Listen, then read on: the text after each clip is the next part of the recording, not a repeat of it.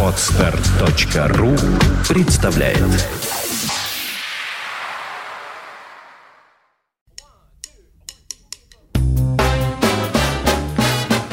Слушать здесь Здравствуйте, я Кирилл Машков. Я рассказываю о музыке, которую слушаю сам. Есть на севере Европы страна, которую ценители джаза во всем мире за последние 2-3 десятилетия привыкли как-то выделять. Выделять до такой степени, что теперь только скажешь «норвежский джаз». И сразу в голове складывается некая картинка. Рослые северного вида люди, как правило, с непроницаемым выражением лица, играющие сложную современную музыку на грани джаза, рока и иногда даже академического авангарда. Стереотипы складываются быстро, но они всегда на чем-то основаны. Дело в том, что пару десятилетий назад все политические силы Норвегии признали, что образ Норвегии в мире, наряду со стереотипными норвежской семгой, ледяными фьордами и более-менее историческими фильмами про могучих викингов, формирует норвежская культура, в том числе ставший в последние два десятилетия своего рода торговой маркой или брендом норвежский джаз. А значит, норвежскую культуру, в том числе джаз, нужно поддерживать на государственном уровне. Но как? Сделать так, как в России, создать государственные филармонии в каждом городе, набрать туда штат артистов и десятилетиями платить им зарплаты, невзирая на творческие результаты? Нет, в Норвегии решили иначе. Норвежское государство не платит зарплат артистам. Оно поддерживает продвижение своих артистов в мире, участвует в финансировании выпуска и распространения записей, поддерживает зарубежные гастроли норвежских музыкантов и организацию крупных фестивалей международного значения – даже выпуск норвежского джазового журнала, как органа внутренней самоорганизации норвежского джазового сообщества. Вряд ли сам по себе норвежский народ, которого всего-то 4,5 миллиона, рождает больше талантливых джазменов на душу населения, чем, скажем, народы Италии, Финляндии или Португалии. Просто талантливым норвежским джазменам, благодаря обширной и продуманной поддержке на всех уровнях, проще пробиться к мировой аудитории, причем с концертной жизнью внутри страны у них при этом все не так уж гладко. А учитывая сходные процессы в соседних государствах Скандинавии и обширное сотрудничество между собой джазменов скандинавских стран, так называемый нордический джаз, или, говоря более политкорректно, скандинавский джаз, в последние годы становится едва ли не доминирующей силой на мировых фестивальных сценах. В конце мая 2012 года мне довелось заглянуть норвежскому джазу прямо в лицо. Министерство иностранных дел Норвегии, Норвежский джаз-форум и Западно-Норвежский джаз-центр провели в древнем городе Берген целую презентацию норвежского джаза для большой группы международных журналистов и продюсеров. Я планирую небольшую серию подкастов с музыкой норвежских джазменов, которых мне удалось услышать живьем во время этой многодневной презентации или, как теперь принято говорить, шоу-кейса. И начать мне хотелось бы с примечательного саксофониста по имени Эрик Хэгдал. Ему 39 лет, он живет в Тронтхейме, где окончил самую сильную джазовую школу в Норвегии – курс джаза в Тронтхеймском технологическом университете. Кстати, теперь он там сам преподает джазовый саксофон и композицию. Окончив университет в 1997 году, Эрик создал группу со смешным названием Dingo Bats – «Летучие мыши Динго», которая проработала 10 лет – но это не был его единственный проект. Вообще, Эрик Хэгдал – музыкант примечательной плодовитости. Одновременно, в среднем, он работает примерно в пяти ансамблях, и их список постоянно меняется. Среди самых долговечных его работ – руководство Тронхеймским джаз-оркестром. Он делает это уже 10 лет. Для оркестра он написал несколько сильных авторских программ – а кроме того подготовил ряд совместных проектов. Так, в 2006 году Trondheim Jazz Orchestra исполнил программу музыки Хэгдела, в которой главным солистом был американский саксофонист Джошуа Редман. Были у Хэгдела проекты с вокалистами, саксофонный квартет Сакс Ваффе, он писал музыку для симфонических оркестров, играл в группе Зануси Файв у басиста Пера Зануси, но сейчас основных концертных ансамблей у него два.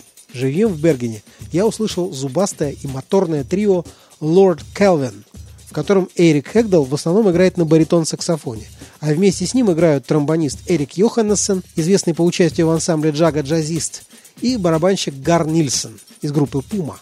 Название трио – это имя вполне реального исторического персонажа – Уильяма Томпсона, лорда Кельвина, отца теоретической термодинамики и автора концепции абсолютного нуля. Слушаем пьесу Эрика Хэгдала из второго студийного альбома трио «Radio Has No Future» – «У радио нет будущего». Название пьесы впечатляет так же, как и название альбома. Аналоговое устройство для предсказания приливов. Analog Tide Predictor.